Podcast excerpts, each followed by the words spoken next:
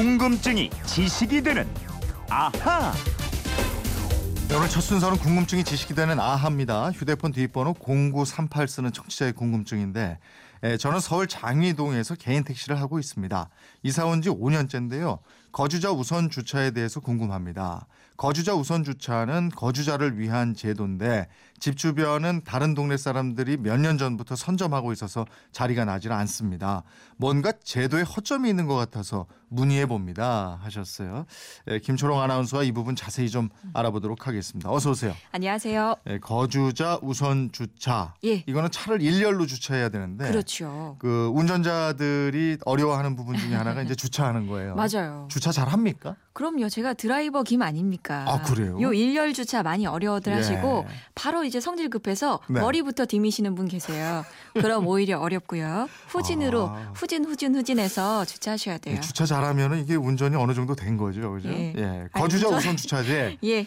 이거 우리나라에서만 하는 겁니까? 다른 나라에도 이런 게 있습니까? 있습니다. 런던, 파리, 암스테르담, 샌프란시스코 등등 이 주차 문제가 심각한 세계 주요 도시들에서 시행 중입니다. 네. 우리나라는 1997년부터 서울시가 도입을 했고요. 현재는 서울시 전역하고 일부 광역자치단체에서 운영하고 있습니다. 네. 질문하신 이 부분은 그 거주자세요. 근데 거주자 우선 주차를 하고 싶은데 예. 자리가 나지 않아서 몇 년째 이용을 못 하시는 것 같은데. 아이고, 예. 제도가 어떻게 돼 있어요, 이게? 이 서울의 모든 구에서 이 제도를 시행하고 있는데요. 시행 방법이 구마다 다 달라요. 예. 구 조례로 방법을 정하고 있거든요. 우선 0938님이 거주하는 성북구를 보겠습니다. 네. 3개월 단위로 주차 요금을 내고 계약이 갱신이 되는데요. 먼저 주차 자리를 잡은 주민이 다른 데로 이사를 가거나 요금을 안 내거나 이런 이유로 취소가 될 때만 미리 신청을 해서 대기하고 있는 분들에게 기회가 돌아가게 돼요. 그렇게 돼 있군요. 예. 그러면 이분처럼 몇 년이 지나도록 주차 공간이 안 나고 예. 경쟁이 참 치열하긴 치열하겠어요. 그렇죠. 이사를 가셔야 되는 거니까. 그러니까요. 네. 근데 이 성북구 모든 동네가 다 그런 건 아니래요. 예. 특히 그 장이동이라든지 석관동 이 두 동이 주차 사정이 매우 심각한데요. 예. 왜냐하면 여기 아파트가 많지 않습니다. 주차 공간이 없는 단독주택, 다가구 주택이 많기 때문에 이런 사태가 일어나는 거예요. 이분 말씀은 다른 동네에 사는 분들이 선점하고 있다 이러셨는데 예. 글쎄요. 거주자 우선 주차인데 다른 동네에 사는 사람에게도 주차 공간이 배정이 되고 이래요? 그러게요. 언뜻 생각하면 이해가 안 되는데 네. 거주자 우선 주차 제도니까 거주자가 우선 배정을 받게 되지요. 네. 근데 이 거주자의 기준이 동이 아니라 구입니다. 아, 구예요 이게? 예. 그러니까 성북구에 살고 있으면 거주자가 되는 거예요. 네. 다른 동네뿐이라고는 하셨지만 그분이 성북구의 주민이라면 얼마든지 주차 공간을 받을 수가 있습니다. 아, 그러면 이분이 사는 집 바로 앞에는 이게 선점이 돼서 안 된다 그러면 예. 조금 떨어진 곳에라도 주차 공간을 받을 수는 있긴 있겠네. 그죠? 있겠죠. 예, 조금 예. 떨어진 곳이라도 배정받을 수는 있습니다. 다만 이 주차 공간 신청을 하고 대기를 해야 해요. 네. 대기를 하다가 빈 곳이 생기면 성북구 도시관리공단이 연락을 합니다. 예. 그때 배정을 받으세요. 그러니까 내 집에서 좀 멀 수도 있겠네. 그죠? 그렇죠. 그리고 구마다 배정 방식이 차이가 있다고 그랬는데 다른 구들은 그럼 어떻게 하고 있어요? 예, 몇몇 구를 취재해봤습니다. 네. 이 성북구처럼 한 번 배정되면 계속 배정되는 방식도 있고요. 네. 돌아가면서 배정하는 순환 배정 방식 이 두 가지를 활용하고 있습니다. 주차 공간이 많지 않은 구 예를 들어볼게요.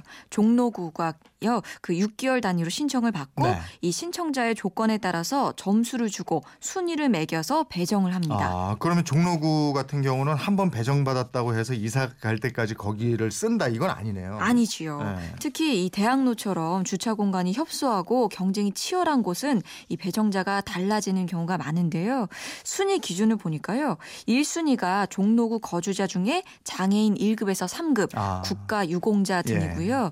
예. 2순위로는 종로구 거주자 중에 전통 한옥 소지자, 이 반일제라고 주간 야간 따로 신청하는 게 있는데 이 반일제 신청자도 2순위에 해당이 되고 네. 또 주차 커플제가 있습니다. 네. 또 3순위가 종로구 거주자고요. 4순위가 종로구 주민은 아닌데 사업장이나 직장이 여기 종로구에 해당하는 사람들, 그중에서도 또 장애인 이런 식으로 순위가 매겨져요. 네. 구마다 조금씩 또 그러네. 다르더라고요. 그러니까 1순위, 2순위, 뭐 4순위까지 이러니까 뭐 아파트 당첨자 순위 하는 것 같은데. 그렇죠. 근데 방금 얘기한 그 주차 커플제라는 게 있어요. 이게 그러게요. 2순위로 들어가는데 예. 이건 뭐예요? 주차도 이거? 커플이 있어요. 그러게요. 참 좋은 커플입니다. 이 한 면의 주차 공간을 차량 두 대가 함께 사용하는 거예요. 네.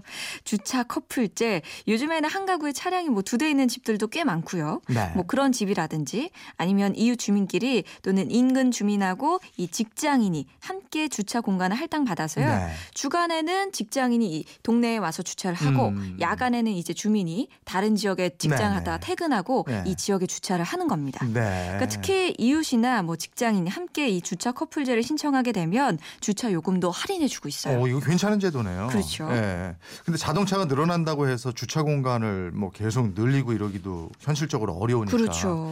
근데 주차 공간이 넉넉한 동네도 있을 거 아니에요. 예. 이런 곳도 6개월 단위로 신청받고 일어나요? 아닙니다. 이 경쟁이 많은 곳만 3개월 또는 6개월 단위로 정기 배정을 하고요. 네. 주차 공간이 넉넉한 곳은 수시 배정이라고 해서 선착순으로 배정을 합니다. 네, 그 저도 이런 경험이 있는데 잘 모르는 동네 갔을 예. 때 마땅히 뭐 주차 공간이 없어요. 맞아요. 저주자 우선, 거주자 우선 주차 공간이 예. 있는데 그 이제 번호 써놨잖아요. 예. 근데 이게 비어있. 써요. 근데 그렇죠. 주차 유혹이 막 생겨요. 근데 예. 그럼 거기다가 이제 전화번호 써놓고 살짝 차 대고 이러는 분들도 있거든요. 맞아요. 근데 이러다가 또 견인되기도 하고 이러더라고요. 그러니까요. 이게 주민들 민원이 꽤 많다고 합니다. 그래서 바로 견인 조치를 하거나 아니면은 요즘에는 부정 조차 요금을 물린대요. 네. 이 구에 따라서 10,000원이 넘게 물리기도 하고요.